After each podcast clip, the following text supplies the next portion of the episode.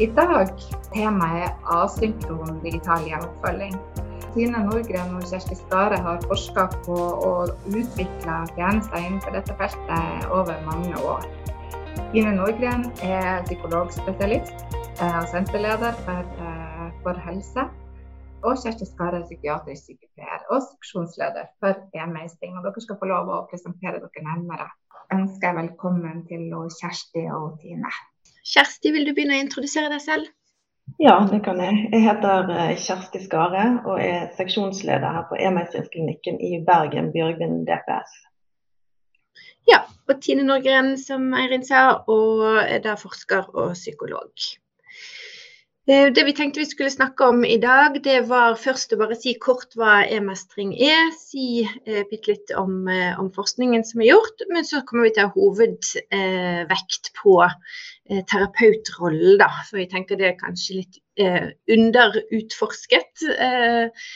samtidig som det er noe som vi jobber med fra dag til dag. Så det er planen for neste halvtime. Kjersti? Ja, eh, ja TE-mestring er jo etter hvert blitt en etablert eh, behandling i, psykisk helsevern. Vi har jo holdt på her i Bergen siden 2012. Um, vi har jo tre ganger økt behandlingskapasitet i forhold til vanlig ansikt-til-ansikt-behandling. Vi kan ta inn mange flere pasienter i behandling. Hver terapeut kan eh, potensielt behandle tre ganger mer enn de kunne gjort i en vanlig poliklinisk oppfølging. Eh, og så litt sånn kort, eh, Jeg vet ikke hvor mye dere vet om e-meistring, men vi har jo altså da veiledet internettbehandling på inter, via nettet. da.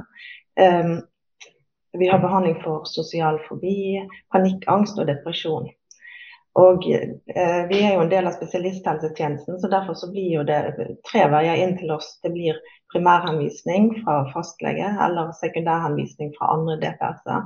Og så har vi også dette tilbudet som vi kaller for direkte kontakter som er et tilbud for pasienter i, i eh, Helse Vest eh, Nord. Eh, hvor pasienten selv kan ta kontakt med oss via et skjema på hjemmesiden vår som blir lenket direkte inn til Helse Norge. Hvor pasienten kan søke om behandling uten henvisning fra fastlege.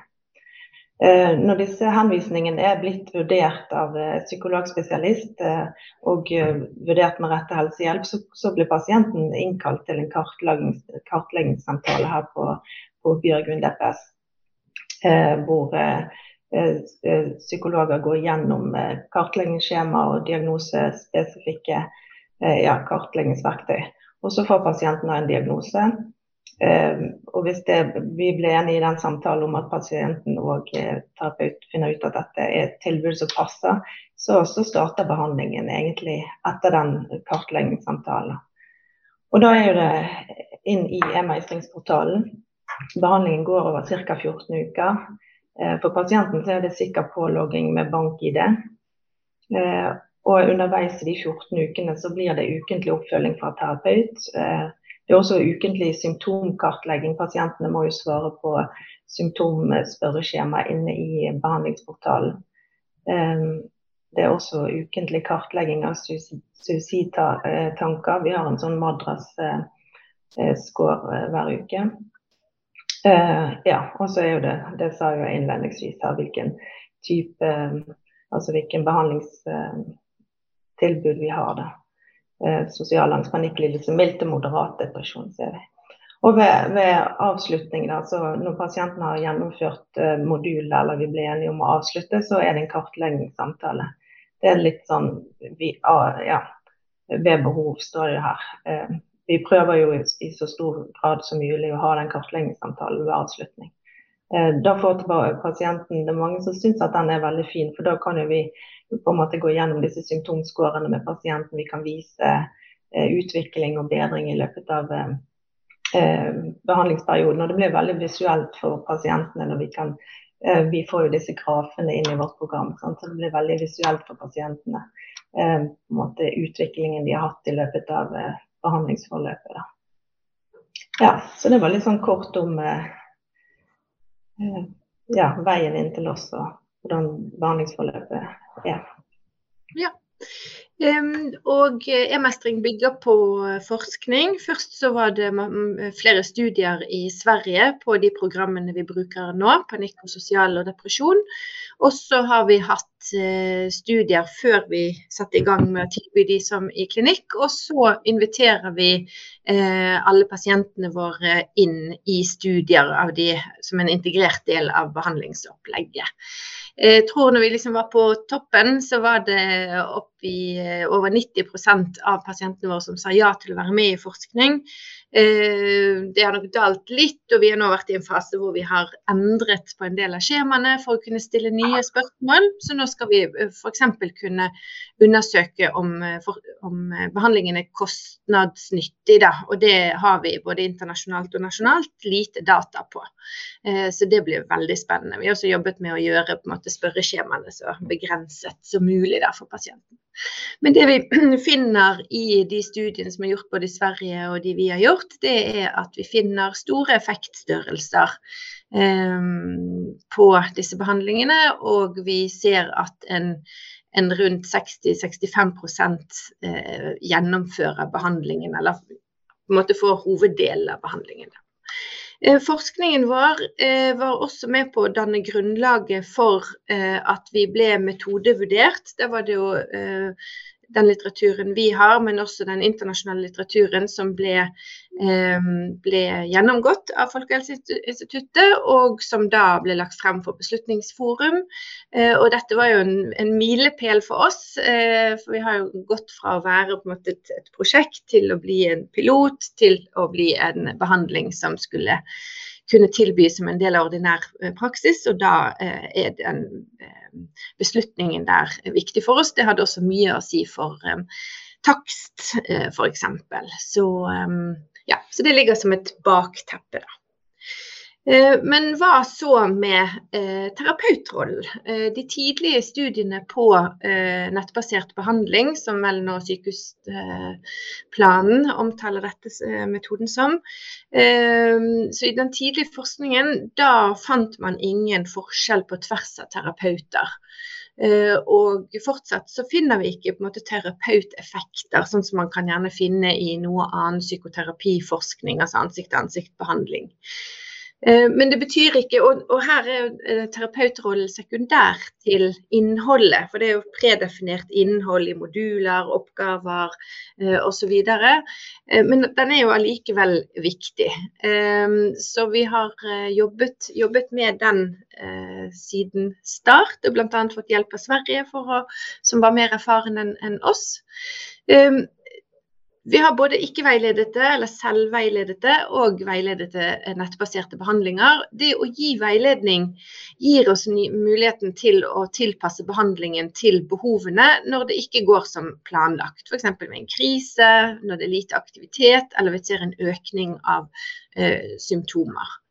Eh, sånn at teksten og innholdet ligger jo stort sett helt sånn statisk og predefinert, mens det blir da terapeutens veiledning som kan gjøre den helt spesifikke tilpasningen. Ehm, sånn på overordnet, var så vidt inni det, ehm, det er at veiledet ehm, nettbasert behandling viser at det er mer effektivt enn egenveiledet eller ja, ikke-veiledet eh, behandling. Eh, og vi ser at på de som man gjør helt på egen hånd, så er det ca. 30% som gjennomfører. Og med de veiledete nettbaserte behandlingene så er det ca. 50 Dette er av de største metaanalysene som finnes da. Eh, men det finnes også mange andre former for støtte som jeg tenkte kanskje var greit å gå igjennom. Eh, og som vi har utforsket litt i andre prosjekt. Men det er at vi har automatiserte påminnere, som du kan jo si en, en, de er automatiserte, men det er jo en form for hvert fall støtte, da, eller ment som en støtte. Um, det vi har uh, også i e-mestring, det er at vi har en påminner som er en typisk SMS som sier du har en ny modul, uh, logg deg inn. Uh, men vi kan også ha automatiserte meldinger som er mer som en feedback på manglende aktivitet, f.eks. Nå er det lenge siden sist, husk å logge deg på. Eh, en del studier eh, og programmer de tilbyr teknisk støtte kun, så da er det noen som kan, kan hjelpe litt med pålogging og, og, sånn. Av og til kan jo det også ha en liten sånn motiverende effekt. Og så er det den eh, terapeutveiledningen som er en del av e-mestring. Og der er det, hvis vi ser på på tvers av programmer internasjonalt, så kan det være både ved behov, altså at det er at jeg gir beskjed når jeg trenger hjelp og trenger ekstra støtte. Eh, det kan være regelmessig, og at det er pre-scheduled, altså det er avtalt på forhånd. Eh, og at det da er initiert av terapeuten, og at det er ukentlig. Og det kan også være at det er initiert av terapeuten flere, flere ganger i uken. Så dette er alle ulike måter på å prøve å hjelpe pasienten eller brukeren til å eh, få nyttiggjort seg av eh, programmet. Forskningslitteraturen eh, sier sånn ganske tydelig at det ikke er sånn at jo mer veiledning vi gir, jo bedre blir det. Så, så om jeg skulle være inne og gi feedback og, og, tilbakemeldinger eh, fem dager i uken, så er det ikke noe som tyder på at det gir en veldig mye bedre effekt enn om jeg er inne to ganger i uken f.eks. Eh, det som derimot ganske tidlig av eh, viser seg, det er at avtalt veiledning, altså den som er terapeutinitiert, er bedre enn å bare ha veiledning på forespørsel eller etter behov. Det kan man jo se for seg at det å spørre om hjelp når ting er, er vanskelig, er ikke bare bare. Um, og vi ser ikke at utdanning av terapeutene uh, påvirker effekten. Så det er kort om, om forskningens uh, status på dette feltet. Da. Ja, så er det litt til uh, arbeidshverdagen til terapeutene da, i samspillet med, med, pasienten. Og Det ligger jo litt i sakens natur at når vi har behandling via internett, så er jo det en avstand mellom terapeut og pasient. Og Denne avstanden er jo noe vi må ta på alvor, og den skaper jo reelle utfordringer for oss i arbeidshverdagen. Eh, det er jo en annen måte å, å levere terapi på. Eh, Bl.a. dette med å ikke kunne snakke ut eh, med, med pasienten. Det å ikke kunne bruke kroppsspråk eller å kunne engasjere seg. Altså Vi kan jo engasjere oss, men uh, vi får gjerne ikke formidlet uh, det engasjementet på samme måte da, uh, som man er vant til tradisjonelt.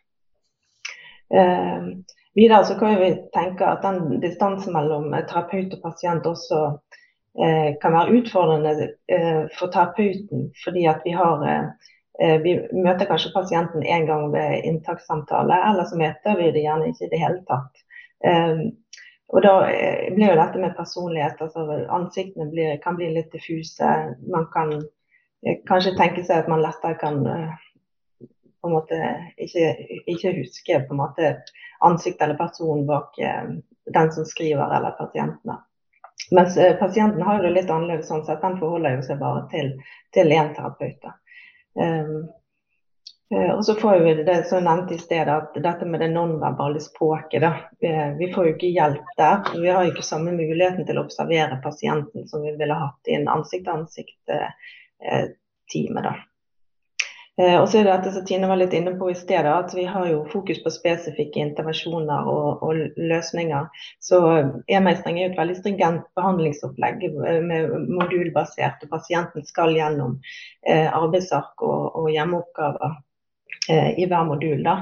Ehm, eh, og eh, det kan jo tenkes at pasienten kan holde noe tilbake eller begrense hvor mye de deler i innleveringene eller meldingene sine. Ehm, jeg vet ikke om det er spesielt for, for internetterapi, altså nødvendigvis, men, men fall, det er noe ting vi er bevisste på. det. Og så er jo spørsmålet ehm, kan pasienten bli frisk når jeg ikke er i rommet. Og det er jo dette med det emosjonelle båndet som vi ofte får spørsmål fra eh, kollegaer da, som eh, eh, uttrykker en viss bekymring for det at, kan, at det ikke vil utvikle seg et emosjonelt bånd mellom behandler og pasient i nettbehandling. Um, og Vi vet jo det at emosjonelt bånd er viktig, men samtidig så er det heller ikke den eneste faktoren for et vellykket uh, behandlingsforløp. Uh, altså Motivasjon hos pasienten er jo også en ting som er veldig viktig for at, eh, at eh, behandlingsforløpet skal eh, karakteriseres som vellykket. Og Tilbakemeldinger vi får fra pasientene er at de føler seg sett og ivaretatt. Og så er det selvfølgelig viktig å ta med det aspektet at mange av de pasientene som vi har i behandling, de har jo valgt dette selv. Sant? De ønsker internettbehandling. Ja. Og de har gjerne prøvd andre former for behandling og liksom søker seg til De like, vil gjerne ha dette litt stringente opplegget og få noen ja, ha en verktøykasse som de kan bruke senere. Sånn. Så det med motivasjon er jo noe vi i hvert fall vet er veldig avgjørende for om behandlingen skal være vellykket. Um, og så er det dette med eh, at vi bare gir skriftlige tilbakemeldinger til pasientene, sant, som mange syns virker fremmed, og, og, og, lurer på om det kan oppstå dette emosjonelle båndet mellom pasient og terapeut.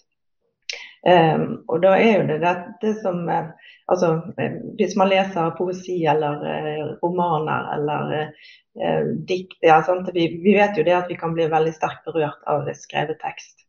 Um, og at det kan utløse sterke følelser hos mennesker. Så da er det vel også nærliggende å tenke at det kan skje i skriftlig terapi også. Eh, ja, så er jo det, eh, altså, Meldingsfunksjonen i vårt behandlingsprogram er jo lagt opp sånn at, eller det vi kaller asynkrone meldinger. Og Det innebærer jo egentlig at, at pasienten kan sende en melding til oss, og så får ikke de svaret. Det er ikke en chat-funksjon, for å si det sånn. Eh, så det kan gå opptil syv dager eh, før de kan få svar på den meldingen. Vi sier til pasientene ved oppstart at vi er gjerne inne i behandlingsprogrammet én til to ganger i uken.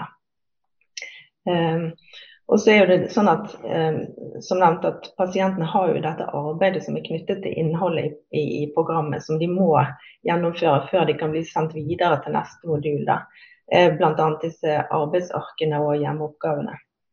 Så noe av utfordringen når vi jobber eh, eh, som terapeut i eh, internettbehandling, er jo det at vi har på en måte eh, eh selve behandlingsopplegget som, er, som, går sin gang på en måte gjennom modulet. Og så har vi denne meldingsfunksjonen sant, hvor vi kan skrive meldinger til pasienten, eller pasienten kan skrive meldinger til oss. Da.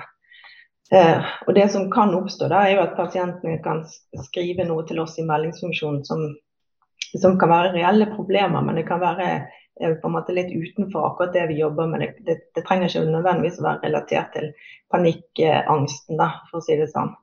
Eh, og, og, det kan utvikle seg veldig interessante og, og, og, og, fine meldinger på en måte på siden av selve behandlingsopplegget. Eh, men det kan også skape en del forsinkelse eller merarbeid eller forvirring hvis vi eh, terapeuten på en måte går inn og, svarer på, på, meldinger, mens pasienten holder på med, med noe annet inn i, i selve modularbeidet. Da. Så det prøver vi å være litt bevisst på. At meldingene skal på en måte være knyttet opp til innholdet i behandlingsopplegget. Eh, ja, der som pasienten er i behandling. Det skal jeg komme litt tilbake til senere også. Ja, og her er jo en liten fortsettelse av det. Altså, Hva kan vi gjøre istedenfor å stille spørsmål som krever svar fra pasienten? For det er klart at Hvis vi stiller pasientene spørsmål, og så går det en uke til de svarer på det spørsmålet, så er vi på en måte kommet et godt stykke videre. Liksom. Så, det, ja. så det, er også det er viktig å være litt bevisst på de tingene der. At det blir en sånn slags legg i systemet der. Da. Så vi må tenke litt over på en måte hvordan vi formulerer disse meldingene våre. Um, at, eh, en måte er jo det at vi, vi, vi stiller spørsmål, så gir vi svar på spørsmålet. i samme, sant, at, um, kan tilbakemelde at eh, mange av disse tankene ikke er sanne, og de er heller ikke nyttige. Hvis pasienten stiller et spørsmål, så, så svarer vi sånn, eller at vi, vi, kommer med en hypotese, og så svarer vi i, på en måte, i meldingen. Ikke stiller åpne spørsmål. og ja. Eh, også det med å påpeke Hvis vi stiller sokratiske eller pedagogiske spørsmål, sant, så eh, understreke til pasienten at du trenger ikke å svare på disse spørsmålene, men at eh, jeg sender det til deg for at du skal kunne tenke gjennom det. At det blir en refleksjonsoppgave da, måte, for pasientene. Um, og så Her er jo det som jeg snakket litt om i sted. Sant? at um, Hvis pasienten stiller spørsmål, um, men det er liksom på en måte litt på siden av det vi jobber med akkurat nå, så går det an å uh, på problematisere dette sammen med pasienten. Da, eller, sånn, dette spørsmålet er interessant, men det ser at vi har mistet noe av fremgangen i programmet som vi hadde i begynnelsen. Skal vi slippe dette for øyeblikket og jobbe videre? Og så kan vi på en måte åpne opp for at det, det kan diskuteres senere igjen, f.eks. i en avslutningssamtale. Eh, og så blir det dette med å på en måte, ja, som jeg nevnte, altså prøve hele tiden å på en måte knytte spørsmålet eller teksten i meldingene tilbake til det som faktisk eh, pasienten jobber med i behandlingsmodulen. At tanken din viktig, kan være viktig for angsten og gjøre at du unngår å endre atferd. Eh, klarer du å arbeide med atferdseksperimenter selv om du har disse bekymringene? Eh, ja. Flott. Og så har vi også prøvd å Så dette er jo erfaringene fra dag-til-dag-arbeidet. Og så har vi på slutten av eh, hver, eh, hvert behandlingsopplegg så ber vi pasientene våre om å evaluere behandlingen. Da er det mange forskjellige ting vi spør om, eh, bl.a. hvordan det var å lese, hvordan det var å jobbe med oppgaven osv.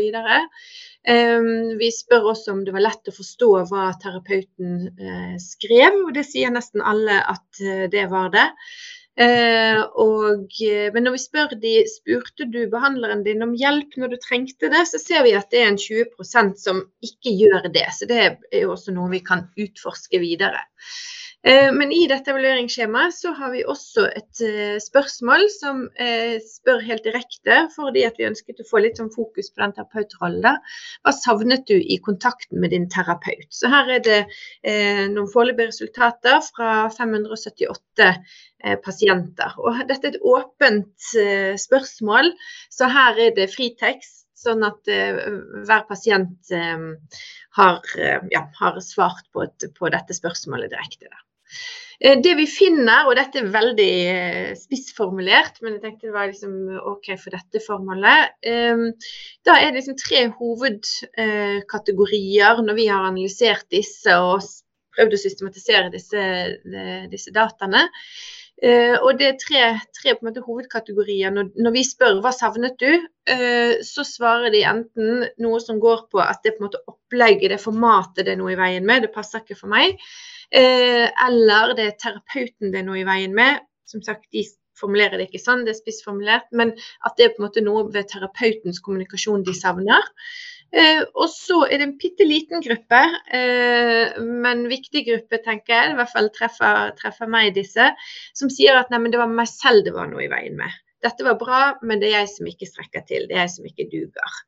Eh, og det er jo noe vi ikke ønsker at de som søker angst og depresjon eh, sitter igjen med. Vi skulle jo heller ønske at de nettopp sa at det er noe for matet eller det er terapeuten din. Det er på en måte noe i veien med.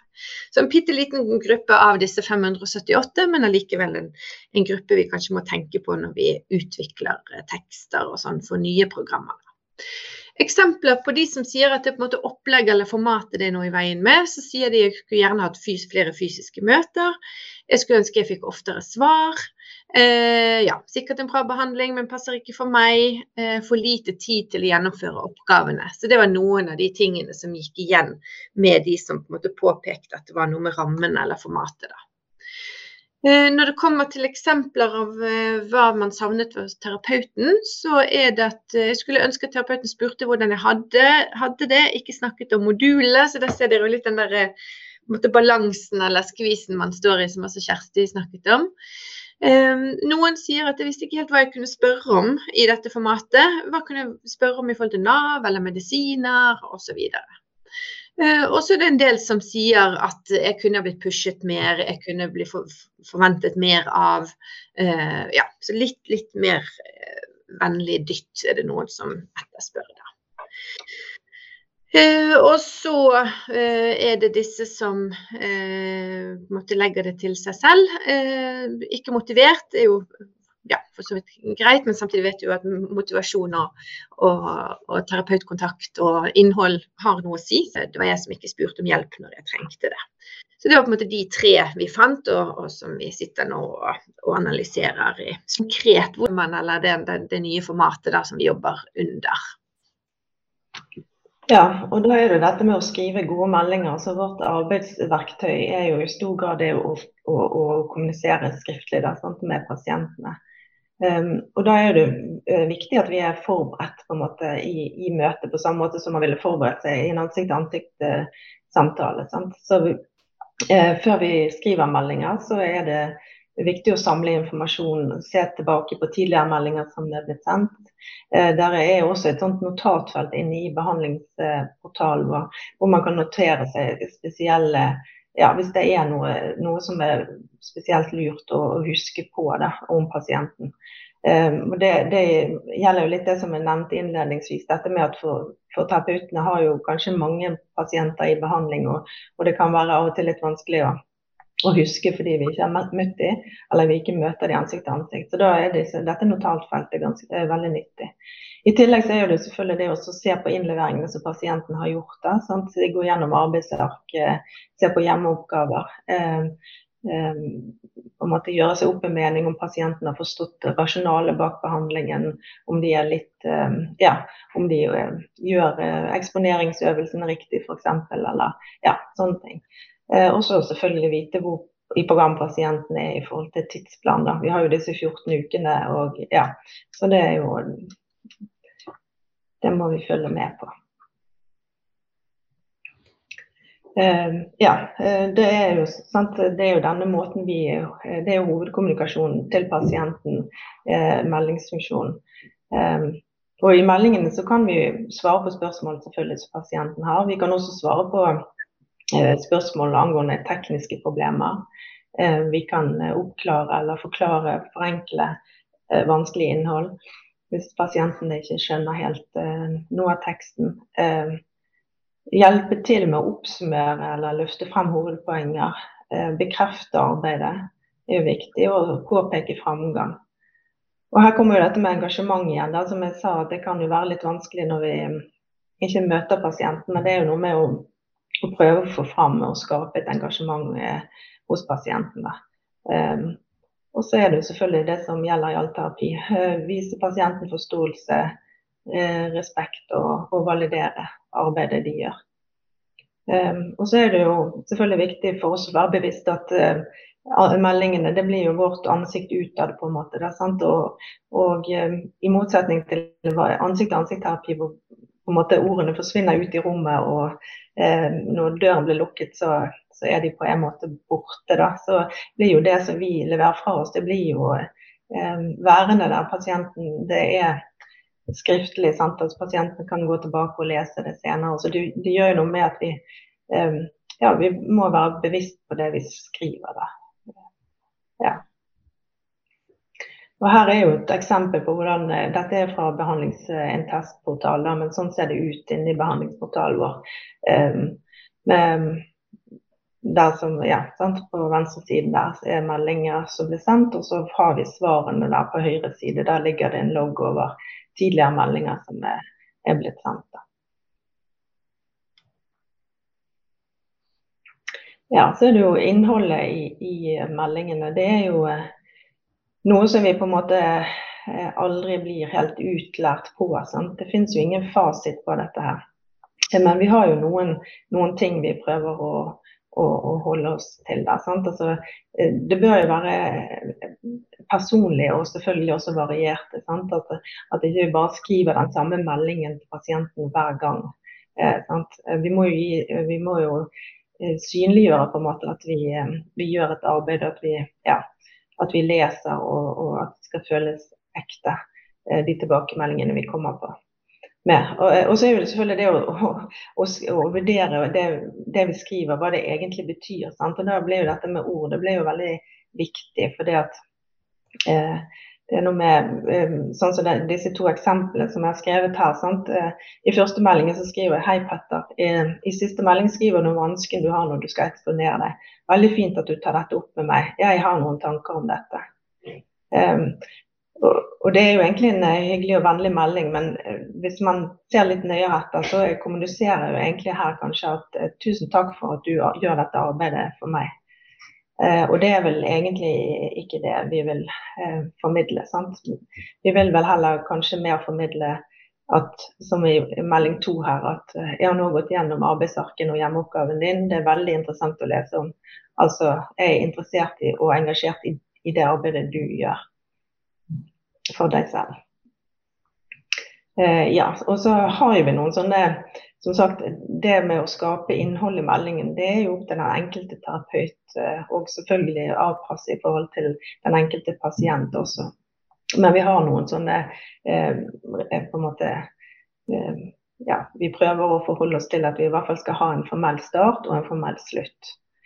Um, og så er det dette med ironi i meldinger. Det er jo noe vi må være veldig forsiktige med. Det er jo veldig lett å, å misforstå i tekst, og, og, eh, det bør vi jo eh, unngå. Eh, eh, men humor er jo litt mer sånn Det viktigste er jo egentlig at eller det vi tenker er jo at det er pasienten som kanskje må styre den bruken av humor, eller hvor formelt de kommuniserer. Så vi begynner nå og, vi begynner med den på en måte formelle, men vennlige tonen. Og så etter hvert som på en måte formen, kommunikasjonsformen setter seg, så er det rom for å, å bli litt mer eh, løs, løs i, i, snippen, hadde jeg nær sagt. Men at vi, ja, vi tilpasser oss sant, og viser respekt for pasienten, det er jo det viktigste. Um, vi har jo også snakket om dette med å bruke smilefjes og smileys og sånt i, i tekst. Sant? Nå er det blitt så vanlig at det føles nesten sånn hardt å ikke gjøre det. Samtidig så er jo det også noe vi skal være litt forsiktige med. Eh, ja. Og så er det som sagt eh, tekst kan misforstås, ord kan såre. Metakommunikasjon, det er jo liksom eh, Ja. vi må være forsiktige med å ikke tolke på en måte teksten. Sant? Hvis det er noe vi lurer på, så må vi spørre. og selvfølgelig at pasienten er klar over at at de kan spørre hvis noe er uklart. Og Det var jo noe av det som Tine viste i forhold til forskningen der, at det er kanskje ikke alle pasienter som gjør det, da, men det er jo en oppgave som er viktig, altså at vi terapeuter tar det på alvor. Um, ja, og uh, informerer om at, uh, at, pasienten må spørre. Ja, så er det dette med empati, da, som vi vet er, er viktig. Um, hvordan, hvordan, kan vi klare å vise, bruke ord til å vise empati når vi ikke har dette nonverbale språket å støtte oss på? da.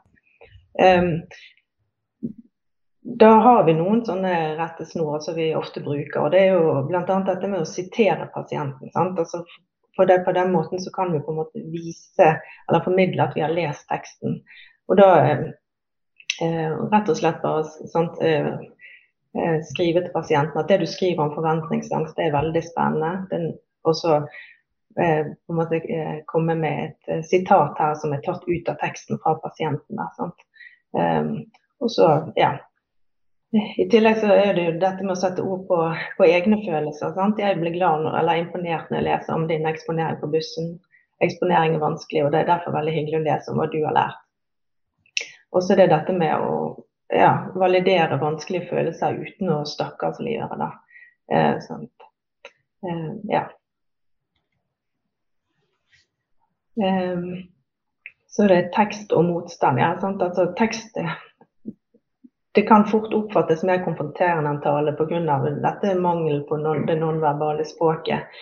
Eh, og når vi skal ta opp vanskelige temaer, så er jo det noe med at vi må ta en, en, en, terapeutisk eh, vurdering på eh, den tilbakemeldingen vi gir. Der? Hvis vi blir veldig direkte og skriver bare sånn følelsen du opplever er angst, depresjon, sinne, punktum, sant? så blir jo det veldig ja, det blir hardt og litt unødvendig, egentlig. Hvis vi heller kan ta en litt mer utforskende eh, ja, og stille spørsmål som hvilke følelser er det disse tankene gir deg. Mange som opplever dette, beskriver en følelse av sinne, sorg, frykt. Ja, Istedenfor å være så veldig kategorisk og veldig bastante i uttalelsene våre. Ja, og så er det dette òg som er eh, veldig viktig, tenker jeg. At eh, vi må være veldig bevisst på at vi ikke oppleves som nedlatende eller infantiliserende i, i tilbakemeldingene våre.